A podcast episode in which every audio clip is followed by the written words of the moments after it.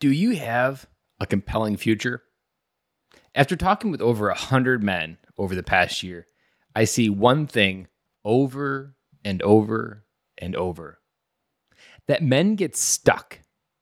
We don't know how we got to this place in our life, and we don't know how to fix it. But all these men have one thing in common they don't have a direction. Listen closely, men.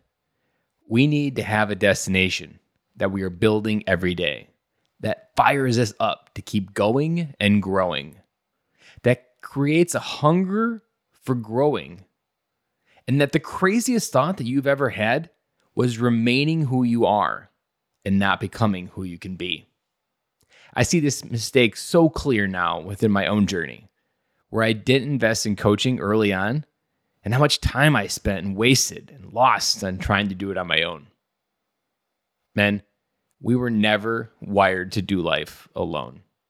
I've been the pit that you're in. I know how to get out, and I know how to help you find your way home again. You need that fire. You need to have people in your life to reflect back who you are, not who you see yourself as, but who you really are to the world. Guys, this compelling future of where we are going, what we can do when we get there, where are we taking our family when we do get there? This fire, this hunger that I'm talking about is what most men are missing. If you think that you might be missing a compelling future, let's talk. Drop me a message on Instagram at Ben underscore Killoy, or you can look me up on LinkedIn, Ben Killoy as well there, or drop me an email, ben at benkilloy.com. But one thing, again, is paramount for men to know where they were going.